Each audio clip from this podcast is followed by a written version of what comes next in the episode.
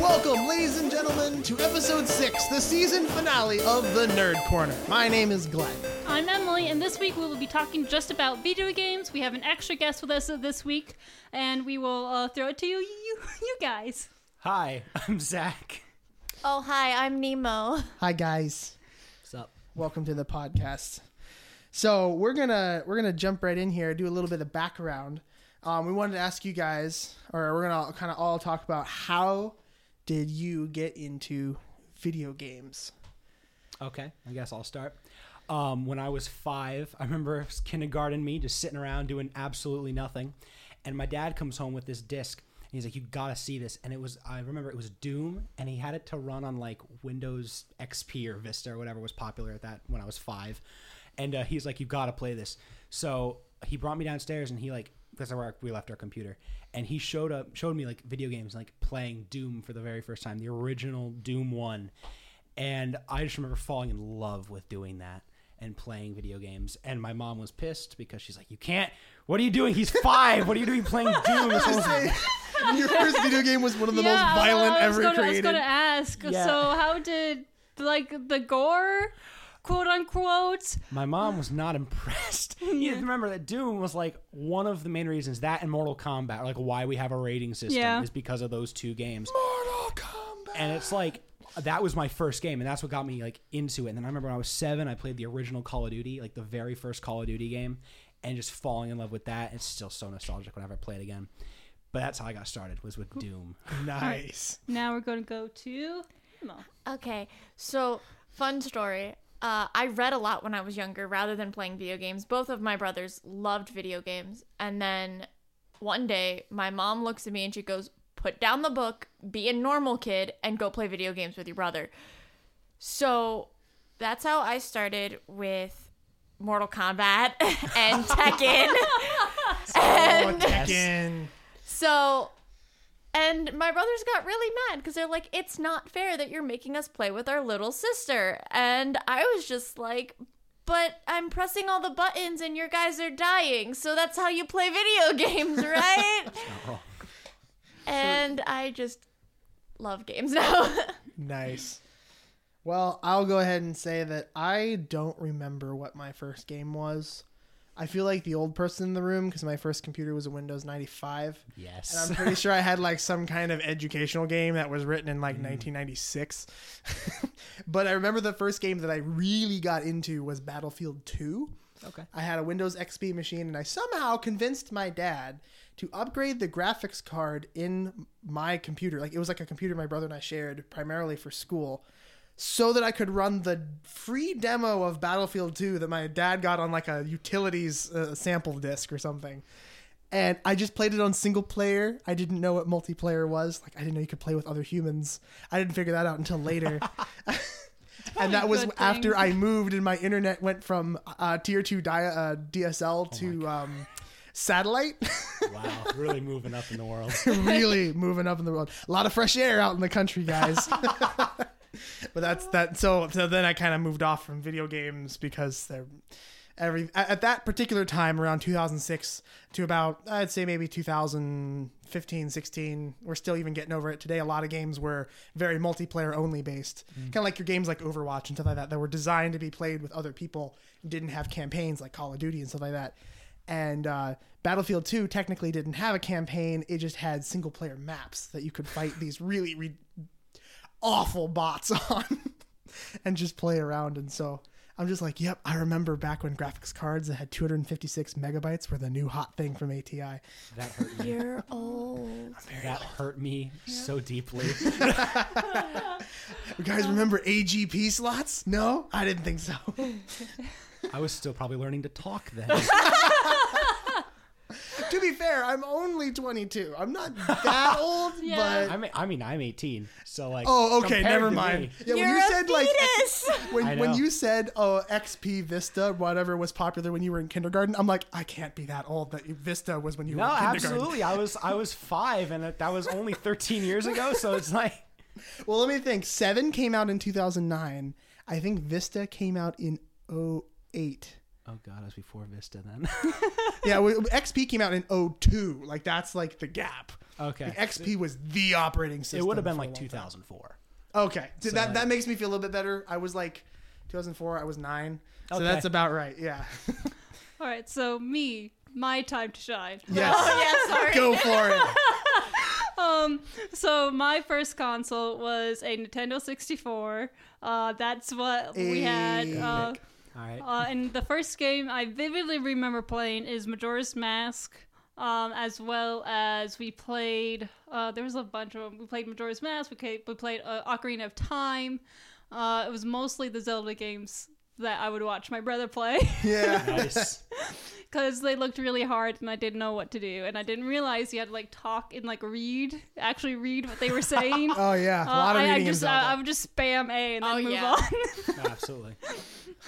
I Why can't. I beat this I water still do temple? that. Kidding me? yeah. I was like, what am I supposed to do? I think they told me like three hours ago what, It was- I what remember- the end goal of this quest was, but I remember one time I'm playing Skyrim, and there's like uh, there's one puzzle in the game. That I'm like, how the how are you supposed to do this?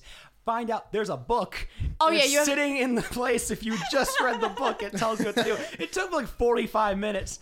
I was bad. you don't even have to like actually read the book. You just open it and it goes to the next part of the quest, and it's like, Pretty much. here's where you're going now, and you're like, oh. Oh. I don't want to read the books. If I wanted to read, I want to be playing a video game. It's funny that you, you mentioned console like Nintendo 64 because that was the one that I had for Yeah. a long time. Like we didn't get to upgrade to anything else, no matter how much I begged my mom. Yeah, we um, went from un- until I got a Wii. our console Nice. progression in our house was Nintendo 64 to GameCube to an Xbox to 360. Now we have my brother has an Xbox One that I don't really use anymore. X-Bone. Yeah. It makes me feel a little old. The oldest system we have in our house is uh, Super Nintendo. Ooh, I went and bought one of those later because I really wanted one. They're really fun. They're they're yeah. Games are freaking hard. Yes, They they, are are. because you can't save. You can't. Yeah, Well, actually, that's not true. Certain games could, but they sacrificed some of their game content Well, yeah. space to do it. because you had like five kilobytes to work on. yeah, basically. I know, like my dad, like my first console was a GameCube, like the my first console, and um, I remember one time my dad's like, I got something in the garage. He went out and got grabbed an NES that he had in the garage, Oh, an man. NES and one game in Mario. That was all he had, and we played Mario for a little bit. And like I learned like what the NES was like, and uh, my I, my console progression was from the GameCube to the Wii to PS3, and then on to PS4, and I switched over to Sony. Massive leap in graphics there. Oh, dude. the Wii didn't even have HD functionality. Like it ran at 480p. There's no game that runs on HD on that console. Oh, that was back. Let's see. PS3 was back when HD was finally taking Mm-hmm. hold. And we're like, guys, it's not just a video game console. it plays Blu-rays. And we're like, where are the TVs for that? Yeah, then you remember it came out with costing six hundred dollars on release. So oh like, yeah, and it was still got mobbed. so that actually brings up our next point very nicely. We wanted to kind of see what you guys thought of. Like, are you guys console fans primarily, or are you guys PC master race?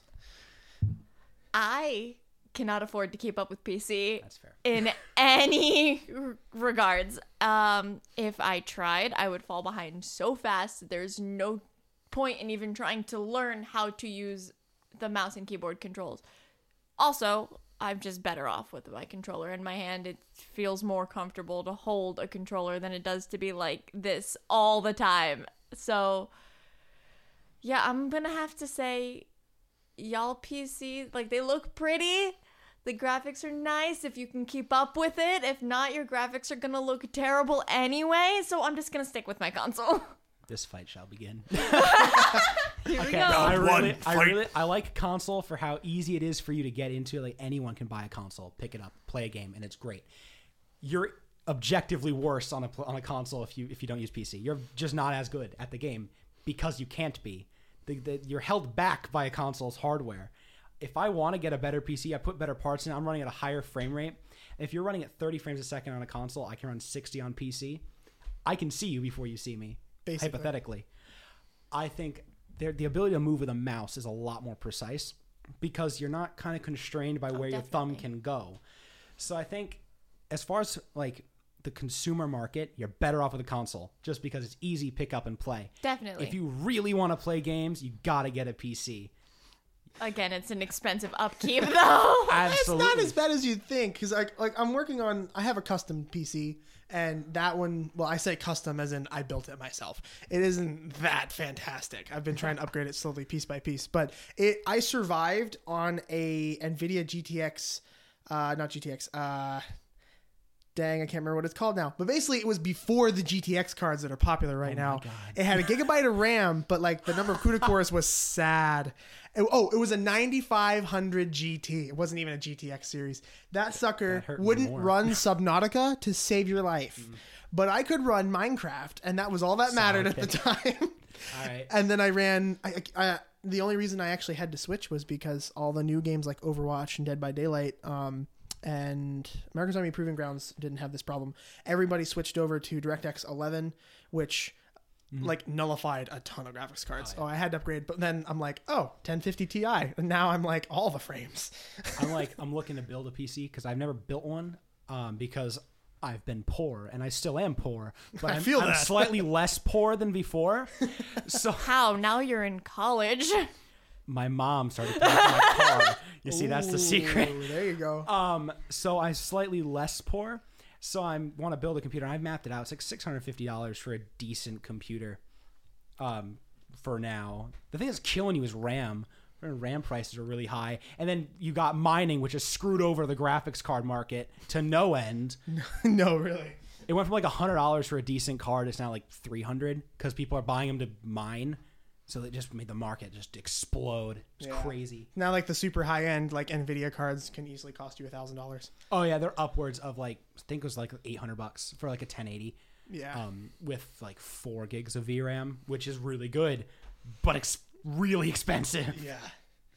But yeah, you can run them as like secondary CPUs and mine like crazy. And it's like, no, don't do that. But really, if you want to get into gaming, a great place to start is console.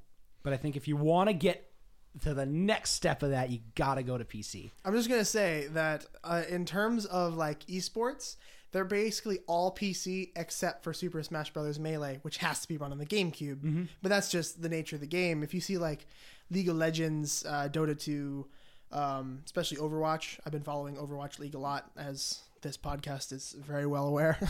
Yeah. um, those guys, in fact, actually, it's kind of funny you mentioned frame rates. The uh, Overwatch League, they'll have sections where they get to interview players, and they'll be like, "These are my settings," and blah blah blah. And they're like, "I like to run around 144 frames per second. If I go any higher than that, then you get too much detail. But if you go much lower than that, then you get like lag time." I'm like, "How are your reflexes so good that you need more than 120 frames to play at this level?" I don't think you can see that many frames. There's a whole debate between 30 and 60 frames. That's a whole thing. oh yeah, it's a th- it's a thing. There's a difference. I don't care what people say. There's a difference. Yeah. Yeah, no, on film, I've shot things at 60 frames and things at 30 frames. They look different. Inherently, they look different. even if you take 60 frames per second footage and like put it into a 30 frames where like it's dropping every other frame Yeah. it still has like a different look if nothing else but because you ran a different shutter speed and stuff That's like finally that. Yeah. consoles are catching up where they're finally being able to run stuff at 60 frames. When like on the PS3 wasn't possible. yeah i think the ps4 can though right PS4 can, but a lot of the higher up games are kind of faking to get to 60. So they run like at a lower resolution and upscale the resolution. And that's how they're getting higher frame rates on consoles now. oh Is yeah lessening the resolution, which there was actually some legal case. I forget what game got in trouble for it. I think it was maybe Horizon Zero Dawn. They like lowered the frame rate and sold it as 1080p, and people got really angry. It actually ran at 900, and they upscaled it. Ooh, well yeah that's a significant difference It was a big deal. People got really mad. Yeah, I don't remember exactly what happened with it in the end. I think it was Horizon Zero Dawn. I know what happened with a game. yeah well that game kind of I faded remember. It was. Killzone. oh Killzone Killzone Shadowfall. Oh, okay Got in a lot of trouble. Yeah. Well, I, I think if it's not clear by now, I'm definitely the PC master race. Yeah. I actually worked on uh, saving up money for components piece by piece so I could build a custom desktop because I was absolutely sick of my Windows Vista computer that ran like a little basic ATI graphics card. I was sick of the fact that like I couldn't run anything um, at all ever. so I finally like bit the bullet and got like you know six core processor, 16 gigs of RAM, um, stupid powerful PSU. Even though I found out that newer graphics cards, their power requirements are going down, not up, which is really nice. But um, yeah, and then I finally got a 1050 Ti, and so now I'm actually able to play games like Overwatch. Yep. Uh, Dead by Daylight's really fun right now. Um, I just, oh, I started getting into PUBG. That was actually I was, I was almost gonna ask about like the PUBG versus Fortnite thing, but I didn't know if we had um the You That was have, gonna be like another you another have an debate. I have opinion. words. Don't So have we're not gonna- of an opinion for do that. Well, we've got one more thing we wanted to go for, over before we uh, before we end our final episode. Um, we kind of wanted to do uh, something like a, maybe a little bit more serious, where um, we kind of wanted to get everyone's opinions on like um, how like mainstream media has treated video games, and there's there's a long history of that. But uh, so I would say probably like more recently. Um, you know, especially with the fact that we've had several shootings happen around the nation recently. How do you think the uh, media has been treating video games, whether it's in a, a fair or unbalanced or biased way? Kind of what you guys are thinking about that one. They both What have I have done? very strong opinions. I just That- saw both of their faces. Like, uh, prepare yourselves. Um, I know we're like 20 minutes in, but prepare yourselves. oh god. The media portrays video games Good job. very unfairly, very biasly. They take, first of all, they only look at games that include violence, and they only take it to a point where they can connect it to what they're looking for. So they're not going to actually put up any unbiased information because they're only looking for their support. That being said, violence in video games does not necessarily equal violence in a person. I started my video games with Mortal Kombat. I'm not ripping out people's hearts. Doom. Keep that tits too close to home.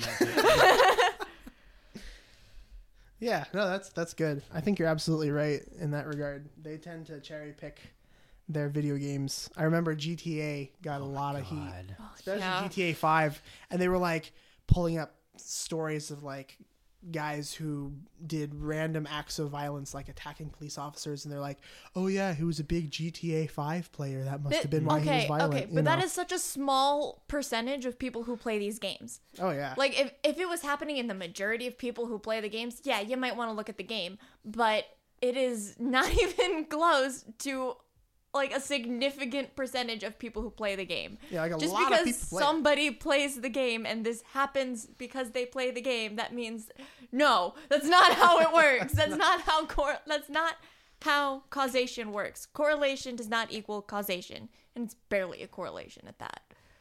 I think those are the most fanciest terms we've ever heard used on this Oh, podcast so far. nice. my biggest problem with the way that media shows off video games is that they don't treat it or believe it to be an art form.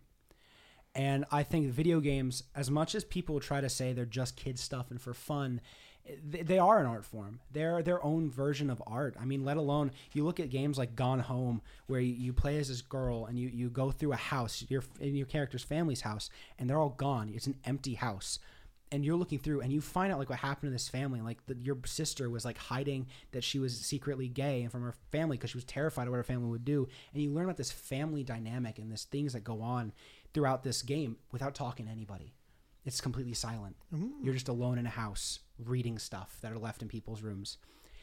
It is such an art to build a good game. You look at games like even um, Stanley Parable, which discusses really weird things like multiverse and all that kind of stuff, but it's a lot of fun.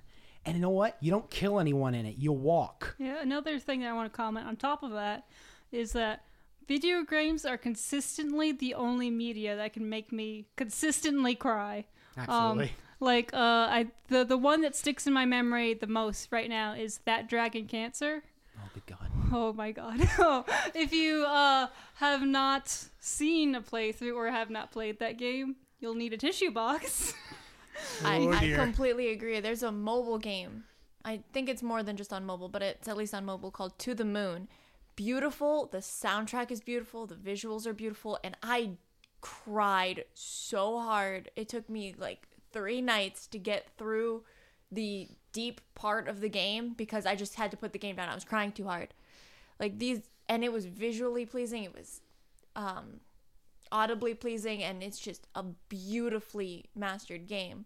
Mm-hmm. I think games. The problem is that they view the game as they see, oh, you're running around shooting people. But what about the games that make you think about that? For example, there's a game called Spec Ops: The Line, which if I if you looked at screenshots of it, it, it looks like just a very generic brown shooter. Either you're the concept is you're a military team going into Dubai. Dubai had a giant sandstorm that came in, killed a bunch of people, and you're going in to save people.